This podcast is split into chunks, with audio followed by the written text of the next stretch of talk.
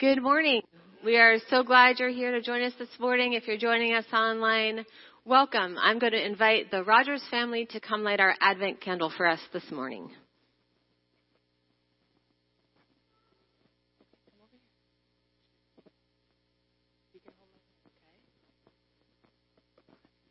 Good morning, and welcome to our second Sunday in Advent.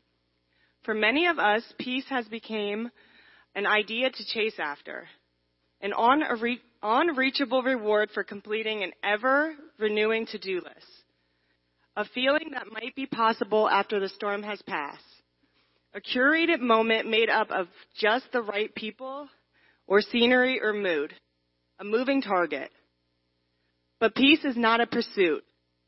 Peace is a person who pursues us, offering offering us Offering us a promise formed on an eternal foundation, perfect peace descended to the dirt and disorder of earth with the shout of angels to bring close the steadiness of his presence forever. Today, we light the peace candle.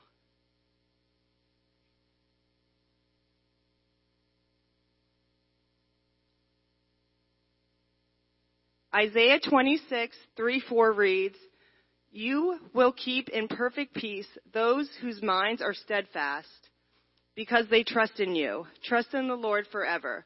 For the Lord, the Lord himself, is the rock eternal." Let us pray together. Lord, thank you for breaking through the chaos of life to offer us peace beyond understanding. We pray that you would help us remain on your firm foundation when we're tempted to be distracted by the circumstances around us. Amen. Amen. Amen. We invite you to stand and join the team for worship.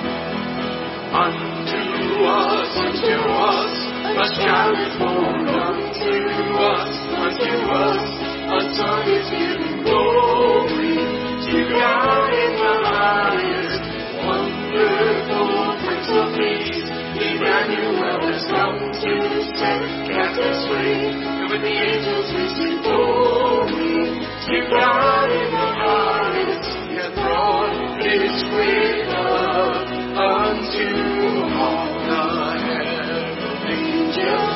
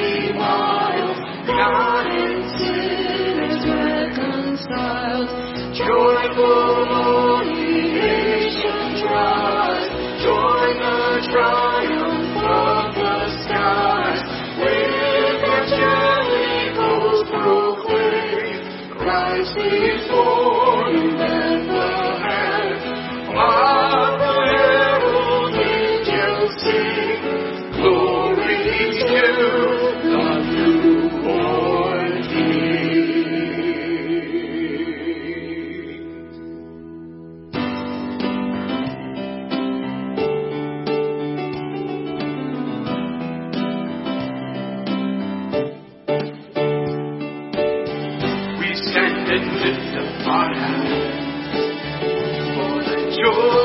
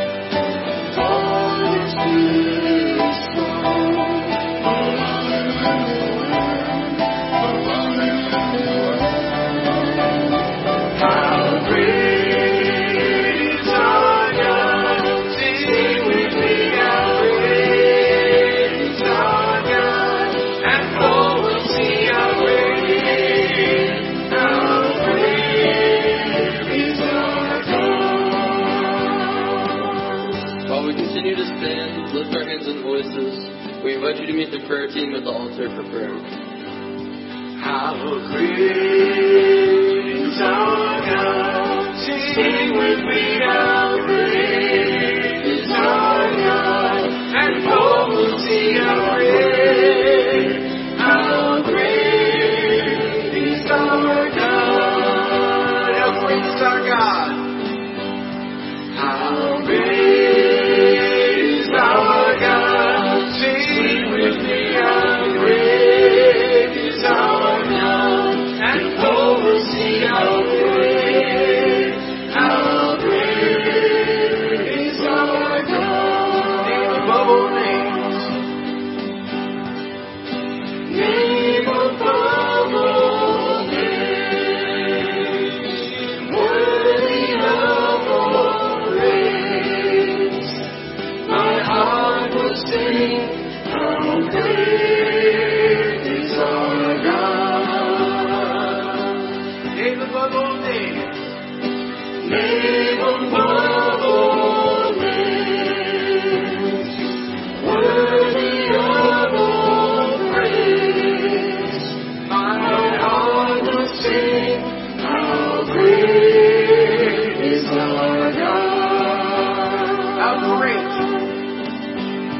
how great is our God, sing with me, how great is our God, and all will sing how great, how great is our God.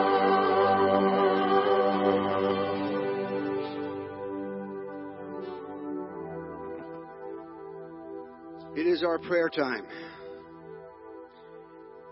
It is our prayer time. I may be standing up here, but this is corporate prayer. This is all of us joining in as one heart. So I ask that you set aside anything else, Lord God, that might be hindering us here in this place, that you would hear our prayers as you do. Be attentive to our needs. Thank you, Lord. Lord God, we praise you for who you are, for your goodness to us, Lord God. I know in my life I've seen your hand move. I know in others' lives in this room, your hand is moving. Thank you, Father God, for who you are, for your care and your concern for each one of us individually, for your care and concern for this church, and for your care and concern for the Big C Church, if we will. Thank you for your goodness. Lord God, I ask that you would express your will to us as a church, as this church body. Direct us, guide us. Give us wisdom to know the steps you would have us take, the paths you would have lead this place in. I ask for wisdom and guidance for those sitting in these pews, for those listening to us at home or wherever they are, that you would guide their thoughts, that they would hear your voice, that they would know your will in their lives, Lord God. Thank you for your goodness. We thank you for all the ministries of this church that you've blessed us with, with the food pantry and our youth programs, our adult mentorship, Lord God. Thank you, Father God. Thank you, Father God, for your goodness to us. Thank you for your provision, Lord God. Our pastor expressed to us as a leadership team not too long ago a prayer in his heart for the finances of this church last year. And he thought it was a big prayer, God. But you have met it and you have exceeded it, Lord God, for your goodness to us. Thank you for providing for each and every person, Lord God. You are a provider. You are a healer. You are a comforter. Thank you, Lord God. Father God, in this season where we tend to let too many things fill our minds and fill our thoughts, and we get dragged in different directions, Lord God, draw us back to you. Draw us back to you, Lord God. Forgive us Lord, when we place other things ahead of you, when we forget that you are the reason that we are celebrating. Father God, I pray for this service, each and every part of it, Lord, that you would bless it, Lord God. Bless our pastor. We thank you for our pastor. Bless his words. Bless the message you have given to him. May we have ears to hear what you're speaking to us through him. We thank you again. Bless the rest of this service. Bless each and every person here. In Jesus' name we pray. Amen. If you would stand with me as we recite our creed. I believe in God the Father Almighty, the maker of heaven and earth, and in Jesus Christ, his only Son, our Lord, who was conceived by the Holy Spirit, born of the Virgin Mary, suffered under Pontius Pilate, was crucified, dead, and buried. He descended into the dead. The third day he arose again from the dead. He ascended into heaven and sits at the right hand of God the Father Almighty. From there he shall come to judge the living and the dead. I believe in the Holy Spirit, in Christ's universal church, the communion of all believers, the forgiveness of sins, the resurrection of the body, and the life everlasting. Amen. It is time to reach out a hand, shake a hand with someone near you. Meet and greet, folks.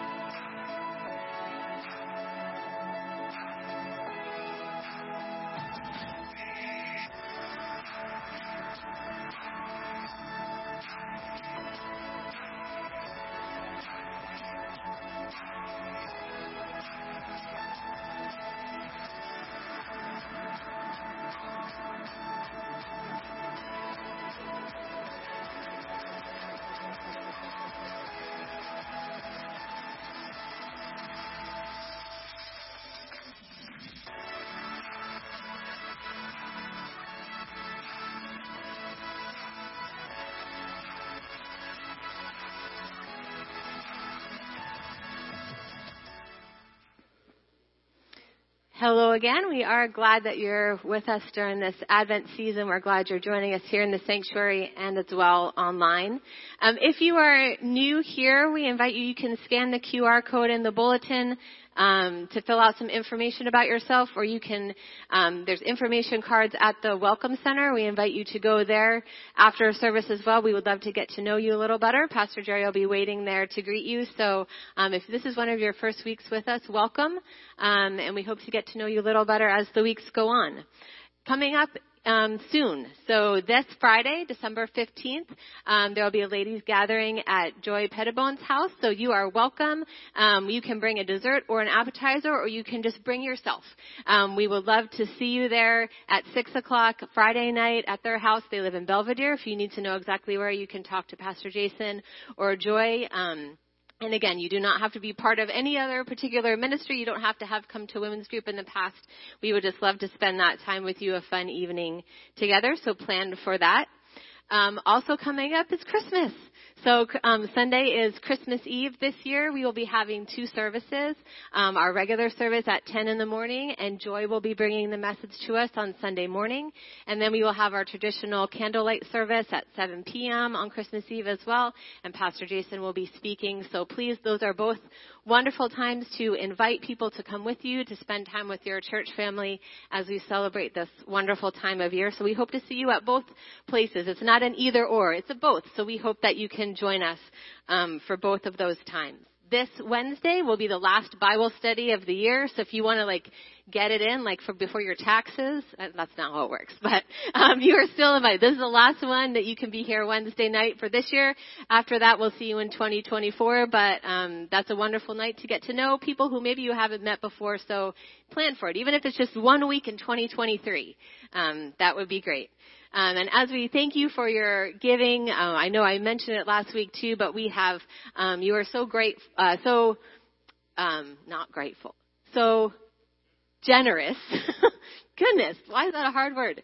Generous in your giving to the food pantry. So we collected many, many cans and many, many other things. The food pantry has been seeing more families um, through this month. So the fact that we were able to collect those things and add that to what they've been giving out is a great blessing. So thank you for, uh, as we serve those forty to fifty families each week, um, we're grateful for the ways that you've served them. So, and as we um, thank you for giving, there's many ways to give. Most of you have probably gotten a Christmas letter with a Christmas offering.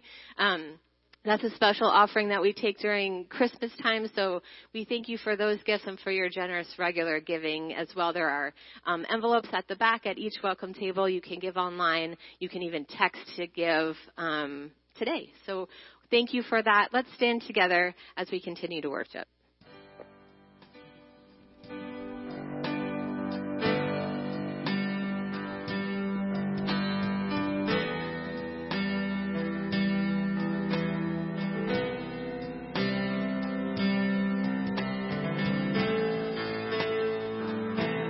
Blessed assurance, Jesus is mine. He's been my fortress, the light night after night. Born of His Spirit, washing His blood, and what He did for me on Calvary's holy cross.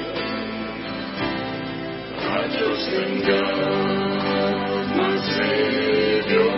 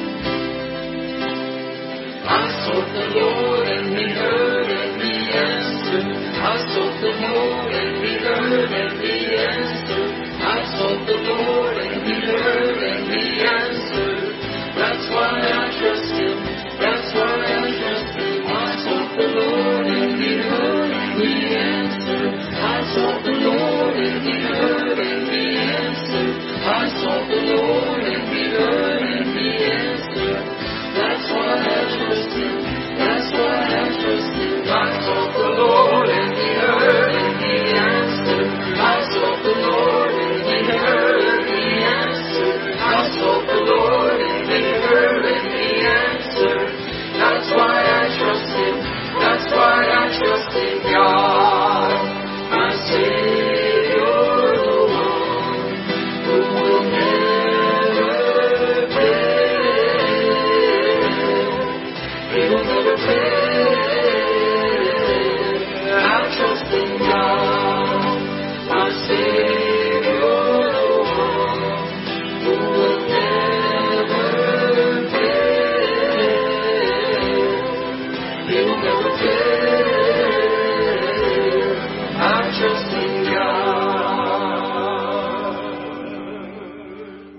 me this morning? God, we thank you for your incredible faithfulness. We thank you for your awe-inspiring power. We thank you that we can trust you. God, all across this room there are people with stories of whose, whose life is, is based on or has been built on the incredible things you've done to make life possible, to make life better, to make life worth living. And God, so we, we come this morning, we, we do, we, we, we declare what that song says. It's not just a song we sing, but we place our trust in you. We find our hope in you. We find our peace in you. And so, God, I pray for anyone experiencing a lack of hope or a lack of peace this morning, whether they're here in the service or whether they're online.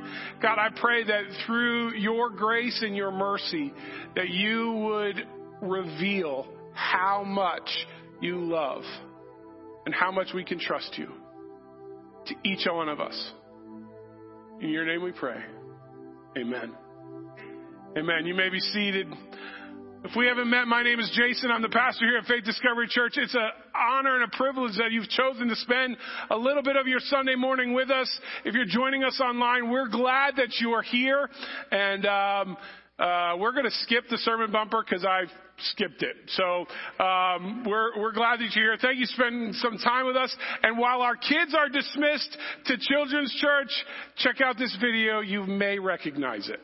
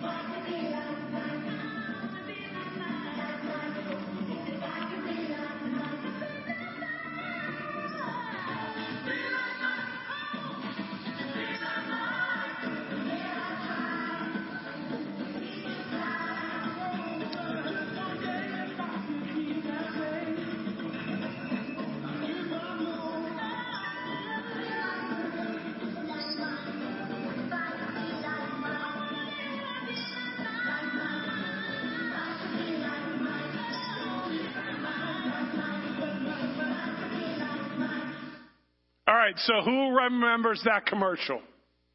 If I'd have stopped, who could sing along with it if I, we'd have stopped the audio? Sometimes we want, in fact, people in nineteen ninety-one wanted to be like Mike.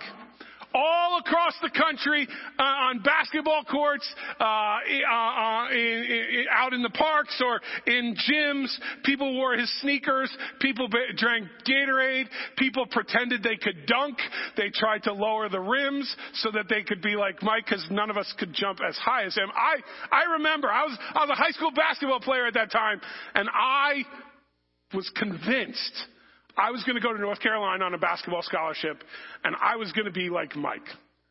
I couldn't dunk, but I could. I was a better shooter, so we'll just go with that. Um, I think there's something inside all of us that aspires to be more than we are, and sometimes we aspire or hope or dream to be someone else. We, there's something innate inside of us that sometimes becomes unfulfilled with who we are. We, be, we can feel there are times where we feel unsatisfied or we're aware of the ways that we haven't lived up or measured up to maybe our own expectations or maybe the expectations that someone else outside of us uh, have placed on us. And so we start to feel, we can start to feel like, I wish I was them. They have it all together. Or they have this. I wish I had this. If I were like them, I'd have this.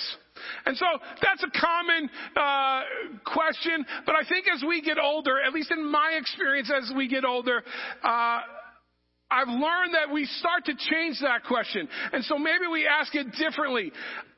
We start to say, rather than be, I wish I was like them, we start to ask, how can I be the person I want to be? What do I gotta do to accomplish the goals that I have for myself? One time, uh, I was reading, uh, I was reading a book this week. It's, uh, it's, it's called The, The Ruthless Elimination of Hurry. It's, um, and two, talks in here, it talks about three pillars of the church lately. If you're a church geek like me, you'll recognize some people that I'm about to talk about, but most of you won't know these names. But one, one of the things it talks about in this book is a conversation that, that happened between two men. One is named John Ortberg. He's the person on the right of that screen. And one is named Dallas Willard. And they had a mentoring relationship, and John was mentored by Dallas. And so one time, John Ortberg was uh, unsatisfied who, with who he was. And he was talking to his mentor, Dallas Willard, and he said, what do I need to do to become the me I want to be? Have you ever asked that question? What do I need to do to get to who I want to be? I feel like I know who I want to be, but somehow I become distracted, or I become, uh, there's something that happens that creates obstacles in me for me to be, uh, and I become who I don't want to be. In fact, Paul even wrote that. So in Romans, he writes, I somehow I struggle to not be who I want to be. Maybe you're like me. Maybe you've asked that question. And so when John Ortberg asked that question to Dallas Willard, Dallas Willard said, uh, you've got to ruthlessly eliminate hurry in your life. He said, hurry is the great enemy of the spiritual life in our day. You must ruthlessly eliminate hurry from your life. And John Ortberg heard, heard that and said, okay, then what? And Dallas Willard said, there's no then what. You must eliminate hurry from your life. What do people normally, how do people normally answer when you ask the common question that you, most people don't think any uh, any full response is being looked for? When you say the, this question, you all say it. We all say it. How are you? Someone will say fine. Some people will say good, just busy. You ever heard somebody talk about, answer that question with, part of their answer is busy? Uh, pay attention and you'll find that answer everywhere. You'll find that answer across ethnicities, across gender, stages of life, class. College students are busy. Young parents are busy. Empty nesters living on a golf course are busy. C E Os are busy. Baristas are busy. Part-time nannies are busy. Americans are busy. Kiwis are busy. Germans are busy. We're all busy. To be sure, there's a healthy type of busyness, uh, that where life is full and it's full with things that matter and time isn't wasted on empty leisure or trivial pursuits. By that definition, even Je- Jesus was busy. The problem isn't that we don't have a lot to, or the problem isn't that we have a lot to do. It's when we have too much to do and the only way to keep up with the quota is to hurry. We gotta do more. We gotta do more. And all of this busy has us kind of reeling at times. There was a study conducted years ago with the goal of identifying obstacles that Christians had to conquer in order to grow in their in their uh, business life, in their spiritual life, and in their relational lives. And uh, it was all over the world. People, Christians were asked, twenty thousand Christians, and here's what they found. They found that um, that busyness was identified as a major distraction from spiritual life. The conclusions of the study were, first, Christians are assimilating to a culture of busyness, hurry, and overload. Thus, God is becoming more marginalized in Christian people's lives. Thus, the relationship with God is deteriorating. Thus, Christians are becoming even more vulnerable to adopting non-biblical assumptions on how to live. Thus, there is more conformity to a culture of busyness, hurry, and overload. And the cycle starts again. One of the major distractions we face in our life about how to live a life that Jesus has called us to live, the life that Jesus offers, a life of peace, is we are so distracted by all the things we have to do. And every time we're offered another thing, we run to it. By the way, the study found that pastors were the chief uh, violators of these rules. I'm I'm not uh, guilty of this. This week has been uh, a real revelation to me. Hurry is dangerous. Cory Ten Boom uh, once said that if the devil can't make you sin, he'll make you busy. Sin and busyness have the same effect. They cut you off from your connection to God, from your connection to other people, and even to our own soul. This new speed of life, it's not a Christian way of life. Think about it. What's the greatest value in Christ's economy? In, in Jesus' economy, what's the most important thing? The, Paul said the greatest thing is love.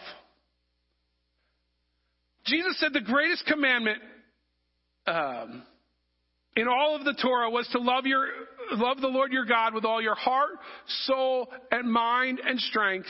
And then he said, and love your neighbor as yourself. The problem with love is that it can be painfully time-consuming.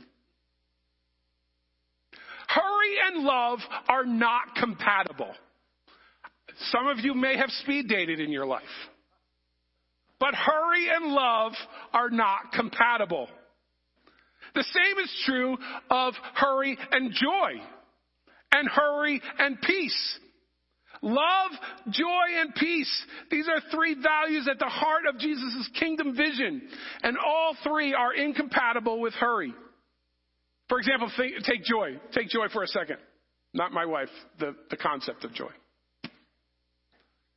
All the spiritual masters, both from inside and outside Christianity, agree on this one thing. If there's a secret to happiness, it's simple presence in the moment. It's allowing yourself to be present in the moment. The more we are in the now, the more joy we're likely to tap into. Or think of peace.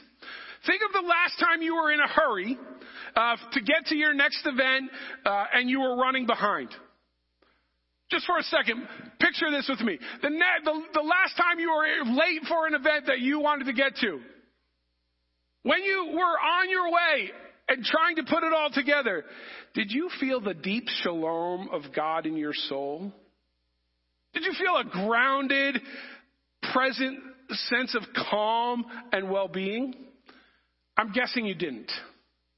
Love, joy, and peace are at the heart of all Jesus is trying to do in our, in the soil of our soul, in the soil of our hearts.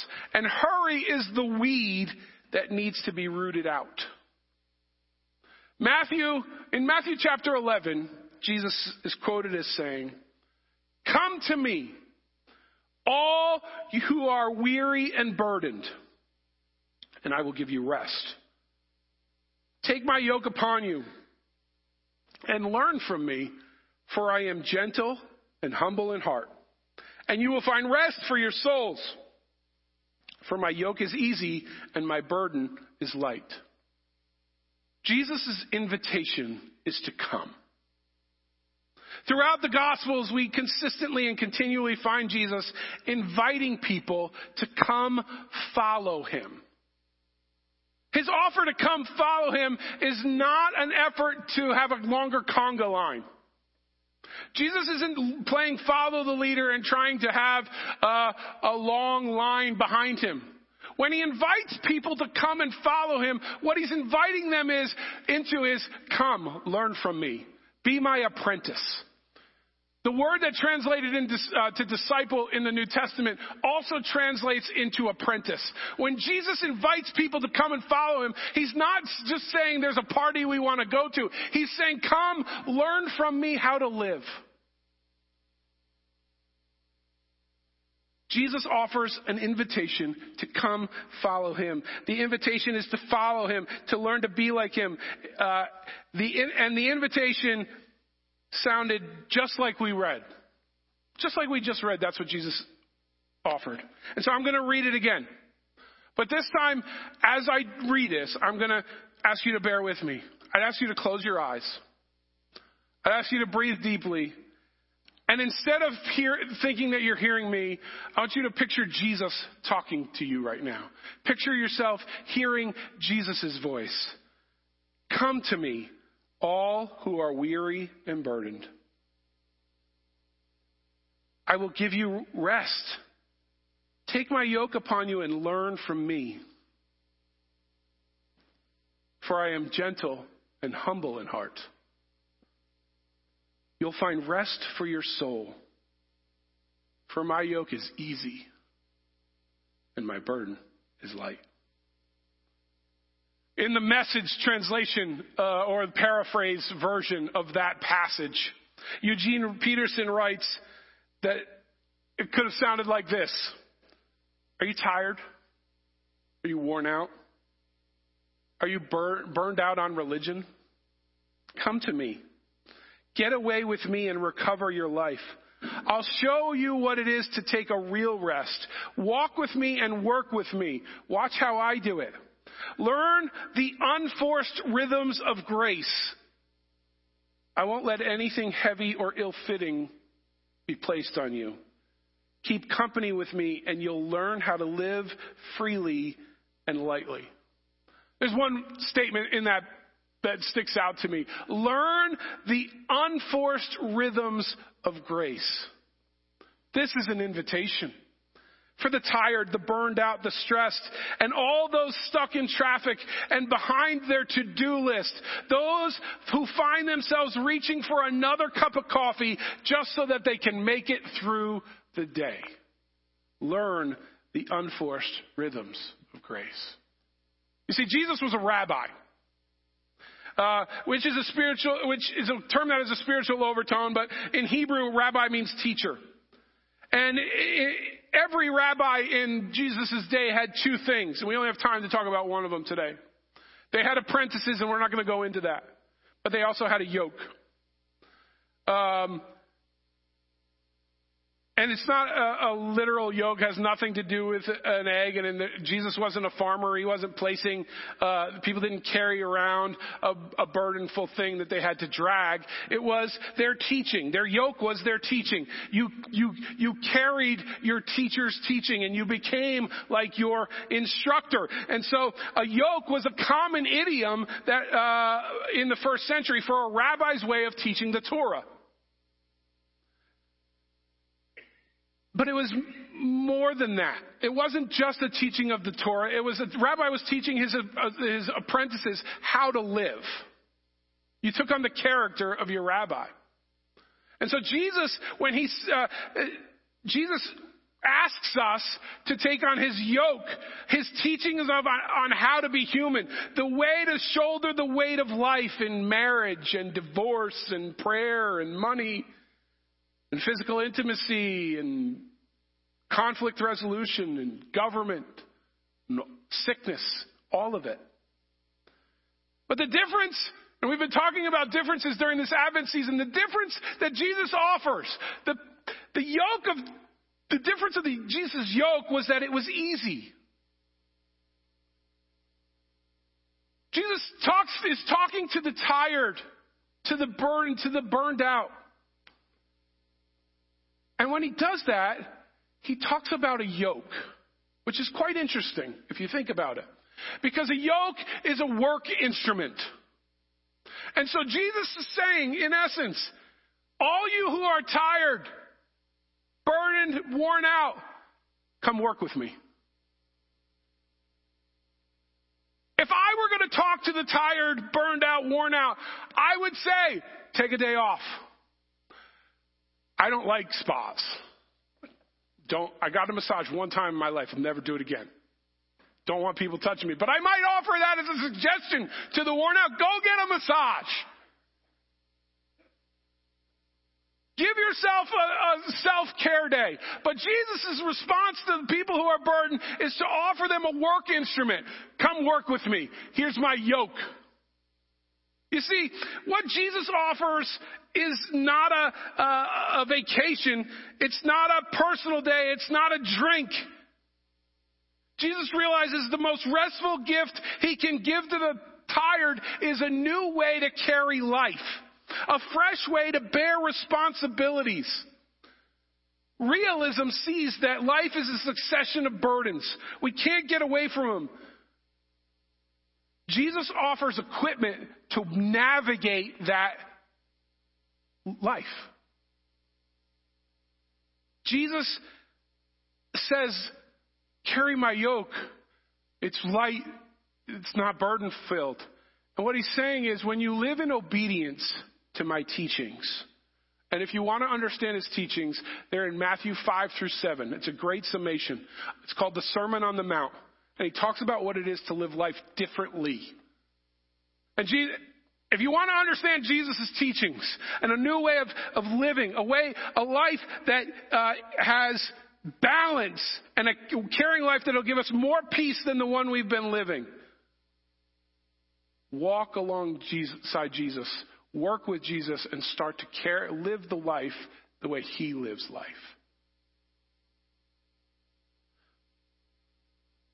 Jesus' invitation was to take up his yoke, to travel through life at his side, learning how to shoulder the weight of life with ease, to step out from the burden, burnout society, to live a life of soul rest. Now, maybe you're here thinking, you're, uh, listen, I've been a Christian my whole life, or for some length of time. I've been a follower of Jesus, and that's not the life you're that. The life I'm living isn't described what you just offered. When you come to Christ, when you put your faith in Jesus, the peace of Jesus, the yoke of Jesus is not all guaranteed to you. It's something you have to choose to live. It's a secondary thing. Jesus didn't call us just to accept him as our Savior and then live life the way we were living the whole time. Jesus calls us to come to him, and when we do, the Holy Spirit works inside of us, and we start to live in a way that reflects Christ's character in the world. We make different decisions. We care about different things. And it doesn't have to come from guilt. It's not a, I can't do that anymore. You find yourself desiring different things. And so,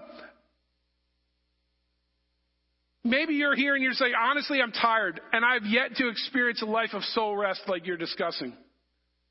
Well, if that's you, here's what Dallas Willard wrote to you. In... In this truth lies the secret of the easy yoke. The secret involves living as Jesus lived in the entirety of his life, adopting his overall lifestyle. Here's a killer for me. Our mistake is to think that following Jesus consists of loving our enemies, going the second mile, turning the other cheek, suffering patiently and hopefully, while living the rest of our lives just as everyone else around us uh, does. That's a strategy doomed to fail. If we try to implement some of the characteristics of Jesus, but we don't try to live the life of Jesus, eventually those characteristics will burn us out because it comes out of our own effort. But when we come to faith, when we really decide to live like Jesus lives, the Holy Spirit transforms who we are, and we start to live in a way that peace is part of the way we live. It's part of the rhythm, even in the midst of the chaos. The best way to experience the life of Jesus is to adapt the lifestyle of Jesus. Your life is a byproduct of your lifestyle. And by life, I mean the experience of the human condition. And by lifestyle, I mean the rhythms and routines that make up your day-to-day experience. Things like the way you organize your time or spend your money. Like you, I have heard oftentimes that the definition of insanity is doing the same thing over and over again and expecting a different result. But sometimes I think as Christians, that's exactly what we do. We live our life the way we understand the way to live our life, but we expect God to do something great and big, and suddenly it will be different. But we haven't lived differently. And the miraculous thing about God is sometimes, through his might, through his mercy, through his power, through his grace, things change, even when we don't. God is a miracle-working God. But if you plan your whole life just based on God doing miracles, and you don't allow God to change your character and work inside of you, you'll see God move once, twice, maybe three times. Miracles don't happen in our lives every day. Miracles happen every day. But if it happens in your life every day, I'm not experiencing the same thing.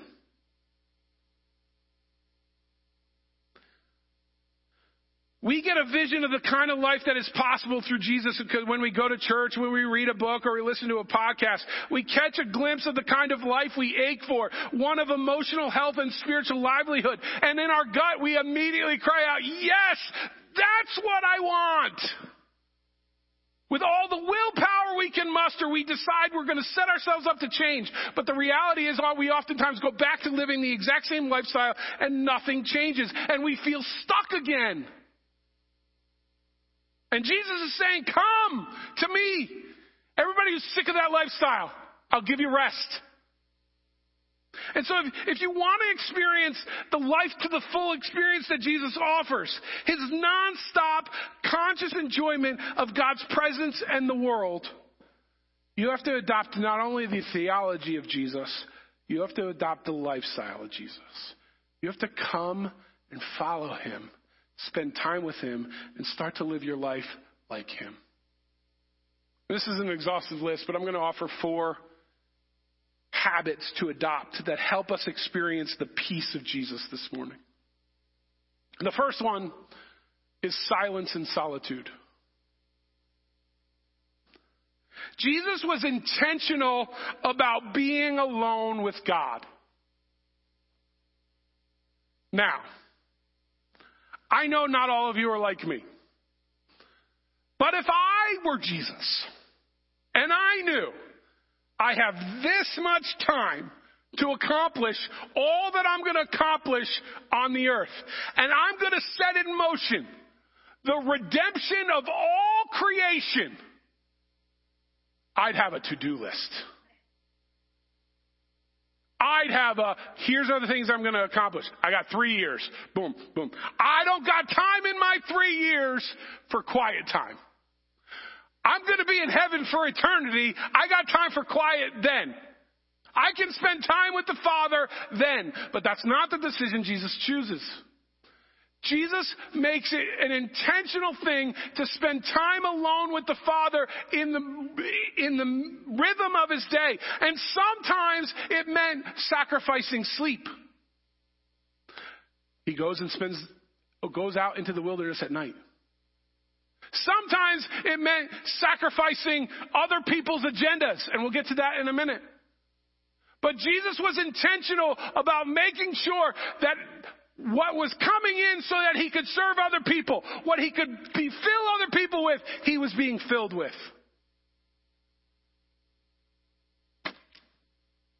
This became very real to me this week.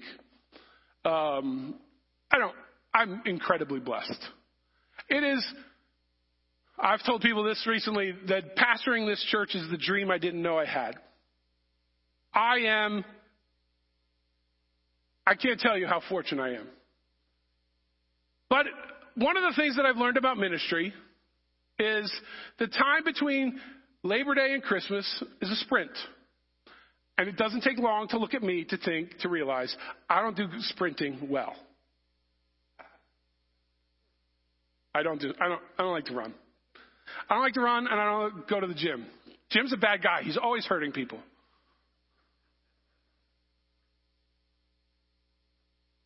This this fall, because I, I'm, I'm working through a master's program that I'll, I'll finish in the spring, I took two classes. The first time I took two classes, and I took two classes in the season where church life gets busy. And quite frankly, it was too much. It was just too much. I was running at a band. See, there's that word again. I was running at a bandwidth that was not very easy. I was just treading water. I had my head just above the, the water, and I was not flourishing. And this week, uh, these last two weeks were finals and tests and all this kind of stuff. So it was the culmination of the, the madness. And I realized um, I don't like Christmas right now. And I love Christmas. Christmas is awesome. I love walk, driving around, looking at people's lights and decorations and all this kind of stuff. Most of the people in my family find that boring. Sometimes I have to go by myself just to watch all the lights. And I had not even really paid attention to the fact that it was the Christmas season. And I realized, whoa, I'm off kilter here. And I was sitting in my, I was sitting in my car and I realized, you know what I need right now? I need to sit in my family room on my couch with all the lights off and the Christmas tree on and nobody in the room, and I can just spend time with Jesus. And I can realize that I need to be in the present. When I did that, everything in my life, no, that's everything in my life doesn't fade away. We want to believe the idea that if I just do that, everything will be perfect. Everything was still there, but so was Jesus.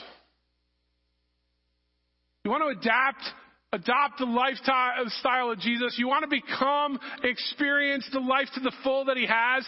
You want to have his yoke, spend time with him in silence and in solitude. It's the opposite of everything we know to be right. There was a, there was a Senate campaign, uh, a Senate meeting and testimony in nineteen sixty-five. And in this in this meeting in nineteen sixty-five, it w- the testimony was, by the year nineteen eighty-five, people will only have to work twenty-seven hours a week because we will have found such efficiencies, we'll be getting everything done that we can only, we can do it in twenty-seven hours a week. We're just going to be better humans. And you know what we did? We just added more work. And so now we may get what took forty hours, we may get it done in twenty, but we've added sixty more hours of work, so we get to fifty. And we just keep piling and piling and piling. And Jesus is saying, come, follow me. The second, the first is silence and solitude. The second is Sabbath. Mark chapter two tells the story of this interaction that Jesus had with the Pharisees, and we're not going to read it. But I'm, I encourage you to read it this week. On this particular occasion, Jesus got in trouble with the Pharisees because he and his friends were celebrating the f- Sabbath.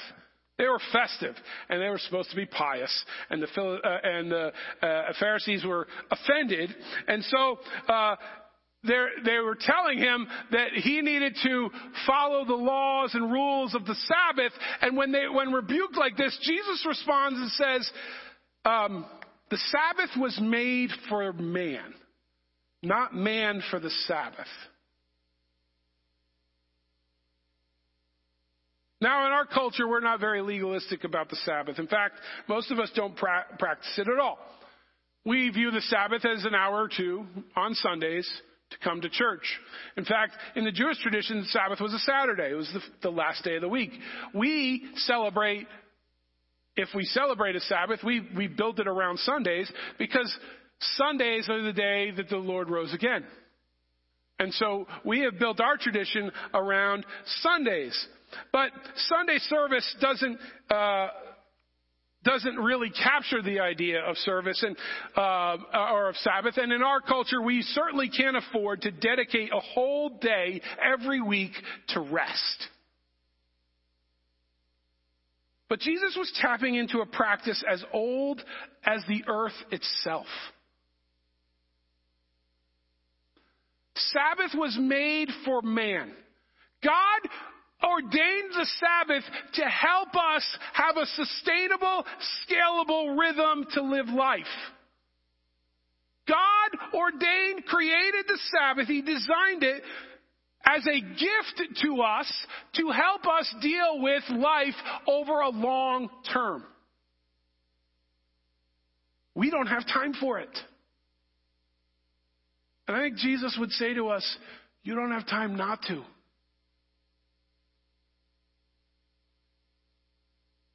We are so driven by our clocks that we forget that we're the ones who wear it. It doesn't wear us. It is a tool for us, not us a tool for them. Third, simplicity. Really, this is about materialism more than anything. There's a French sociologist named Jean Bourrillard, like I pronounced that correctly. He's made the point that in the Western world, materialism has become the new dominant system of meaning. He argues that atheism hasn't replaced cultural Christianity, shopping has. When we get our identity from the things we buy or sell, we begin to embrace this culture of materialism. Now, is it bad to have things? I mean, I just showed a com- commercial about Michael Jordan. That was nineteen ninety-one. Still, people are clamoring for his sneakers. It's not bad to have things. But when things become the thing that build your identity around, that you build your identity around, we have them off kilter.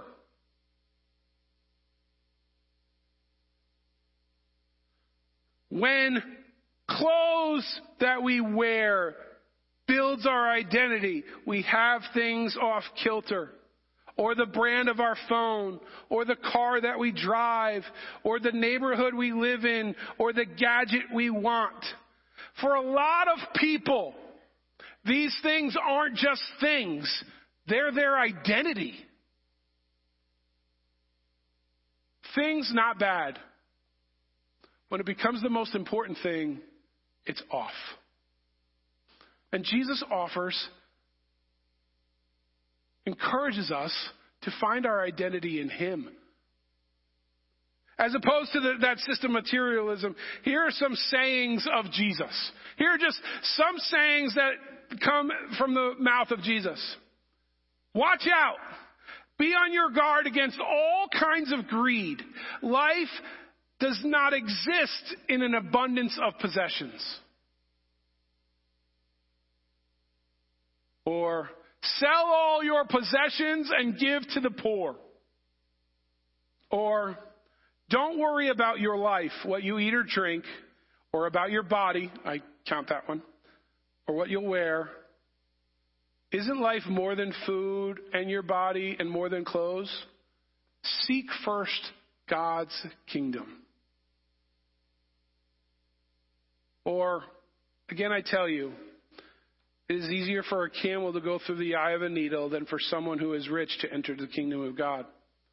Jesus is not calling for us to abandon capitalism and live a life of socialism, although he's calling us to live a life of generosity and to not hold on to any one thing that we wouldn't be willing to give it up for the betterment of someone else. Simplicity. And fourth, slowing. In John chapter eleven, Jesus gets word that his friend is sick. His friend is named Lazarus.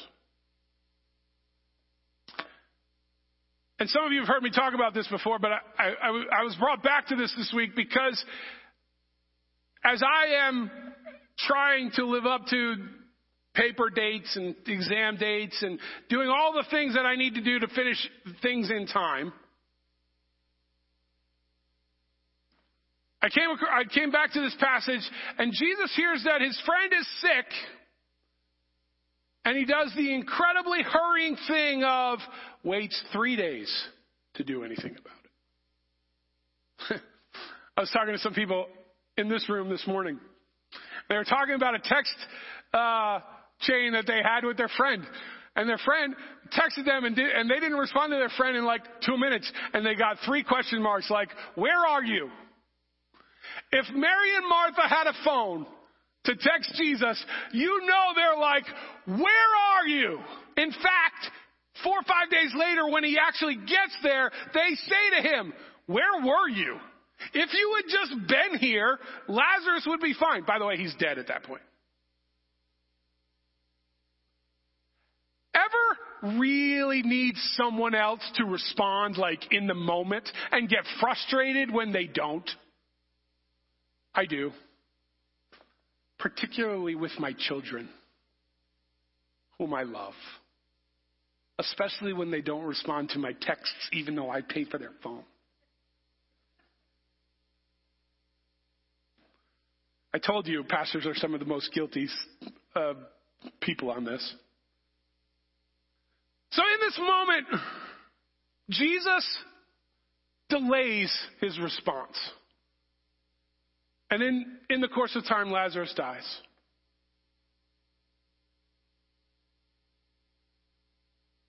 And he gets there eventually, and he raises him from the dead. Because Jesus isn't bound by our idea of time. He's going to do his work.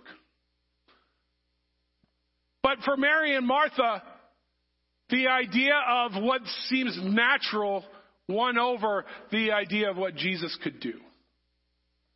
And because when we live our life by what seems natural is better or bigger or stronger than what Jesus can do, we start to get anxiety about the thing that's happening instead of the God who's bigger than the thing that's happening.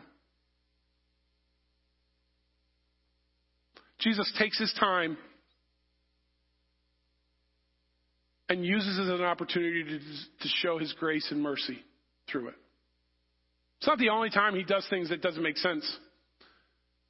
There's another occasion he's approached by a man who, named Jairus, who has a, a daughter who's sick. And Jairus says, Rabbi, or Jesus, come quickly. We need you. So Jesus goes with Jairus to Jairus' house. And on the way, on the way, they're walking through a crowd, and the woman with the issue of blood touches the hem of Jesus' garment, and he heals her. And he stops. Who touched me?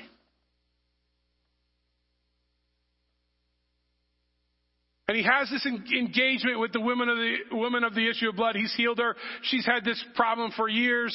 And it's this incredible miracle. It seems like Jesus heals her when he doesn't even know that he's healing her. But imagine being Jairus while all this is going on. Uh, Jesus is all well and good stuff that your clothes can heal people. But you're supposed to be coming to my house right now.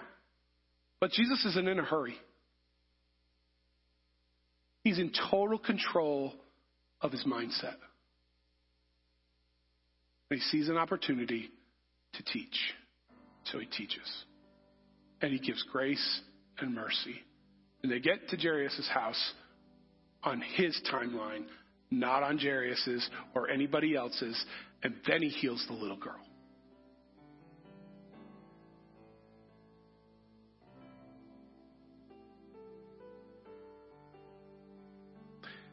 I have some ideas, and a lot of this comes from this, this book, on how to learn to slow down and incorporate this, what Richard Foster and Dallas Willard both called the spiritual discipline of slowing. And some of these are crazy. Like, drive the speed limit.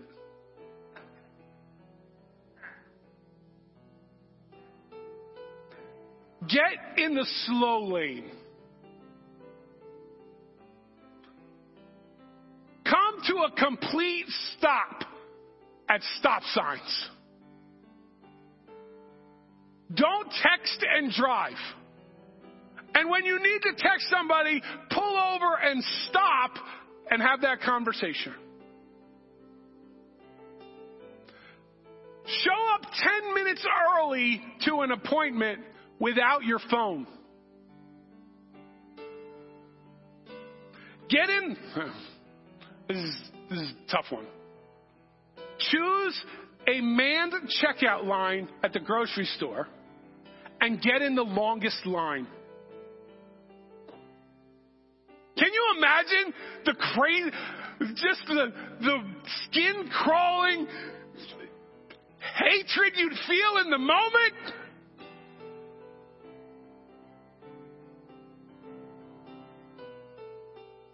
Take an afternoon and turn your smartphone on airplane mode so you can't access the internet or scroll through reels for that afternoon. There's um, there's a golf tournament that happens. I know I said golf, so you're all really interested now. Um, There's a golf tournament that happens each each April. It's called the Masters. It's in Georgia. And the Masters has a rule, has a lot of rules. It's a place that has a lot of rules. They don't allow birds on their property. They have rules. On their telecast, you'll hear birds. That's piped-in noise because birds aren't allowed because they might make a mess. There's rules here. One of the rules that they have is no cell phones on the property. And so people who attend the Masters each year have to turn their cell phone in to get on the property. And by all accounts, people who have been interviewed for this say the first three hours is maddening because you keep grabbing your pocket for your phone. But the average time that you spend a day there for that ticket is about eight hours. And as that, that need to grab your phone starts to wane, about three hours in, you start to really enjoy the fact that nobody can get a hold of you. And suddenly, where you have all the anxiety of, I need my phone, I need my phone, I need my phone, you start to calm down and experience peace. Because now you're in control of your agenda instead of somebody else or a device.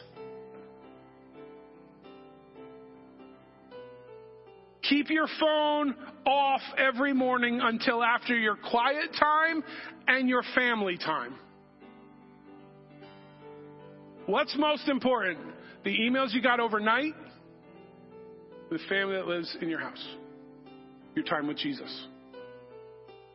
Set dedicated times to look at email and social media. This next one messed me up a little bit. Single task. I didn't even know what it meant when I first read it. It's the opposite of multitask. Focus on just one. I don't even know how to do that. Walk slower. Take a regular day alone for silence and solitude. Journal. When you have the opportunity, take longer vacations. Cook your own food and eat in with no device on. It, that's a lot. I admit it. And, it, and I don't, I'm not here to be preachy. Please don't go home and tell, tell people in work this week, my pastor said you're not allowed to look at your phone. You can't be a Christian and have a phone. Please don't tell people that. Mine's right here. It's not meant to be judgy. It's not meant to be preachy. And it's as much for me as anyone. We're talking about peace today, and this Advent series is about different. The peace of Jesus is different because Jesus offers peace in the storm instead of peace from the storm. We want the storms of life to go away, and sometimes through His grace and through His mercy, they go away. But more often than not, they stay, but He's here with us saying, come, follow me. I want to be with you. I want, I'm not worried about the storm. In fact, when I'm in a boat and it's a storm, I fall asleep because I'm not worried about what's going on out there. I'm worried about what's going on in here, and I want you in, in whatever storm of life you're experiencing to be experiencing my peace and my presence. Would you pray with me? Jesus, we need the peace and presence of your Holy Spirit.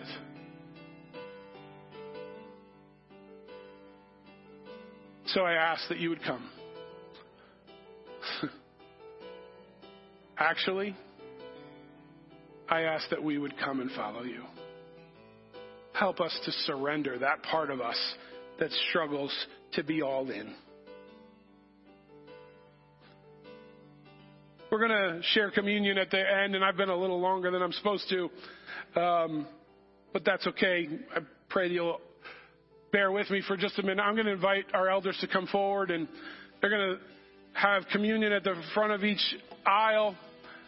Um, and, um, and so we're going to ask you to stand. Um, and this side, we're actually going to have two stations, so you can come to either aisle of that side and receive communion. But we're asking you to stand, come, receive the elements, and then come back to your chair, and we'll share communion together.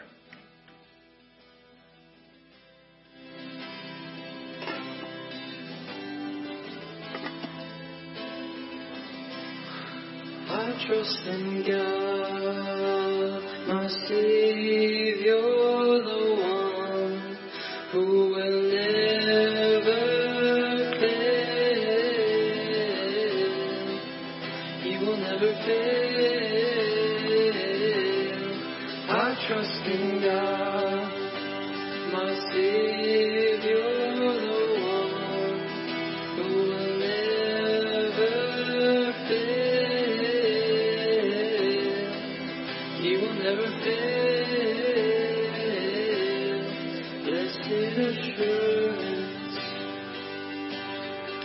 Jesus is mine.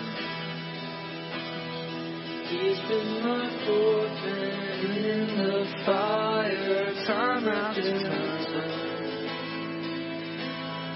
Born of His Spirit, washed in His blood, and what He did for me on Calvary is more than enough. I trust in God, my Savior, the one who will never fail. He will never fail. I trust in God, stop the Lord. Oh, oh.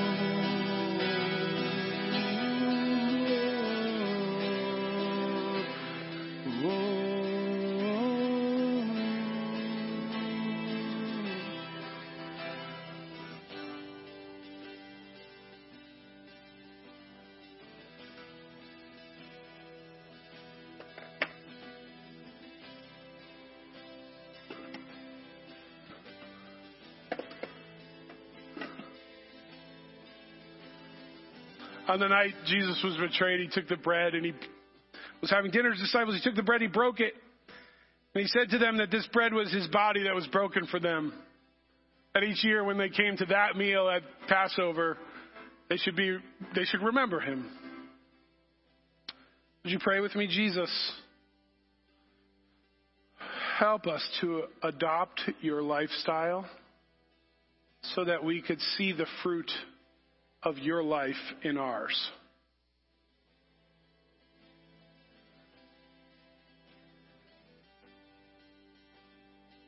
Help us to be quiet in your presence and to find our identity in you. Would you take the bread with me?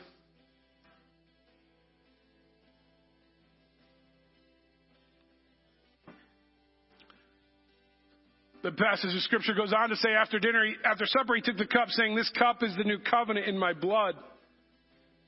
Whenever you drink it, drink it remembering me. For whenever you eat this bread and drink this cup, you proclaim the Lord's death until he comes."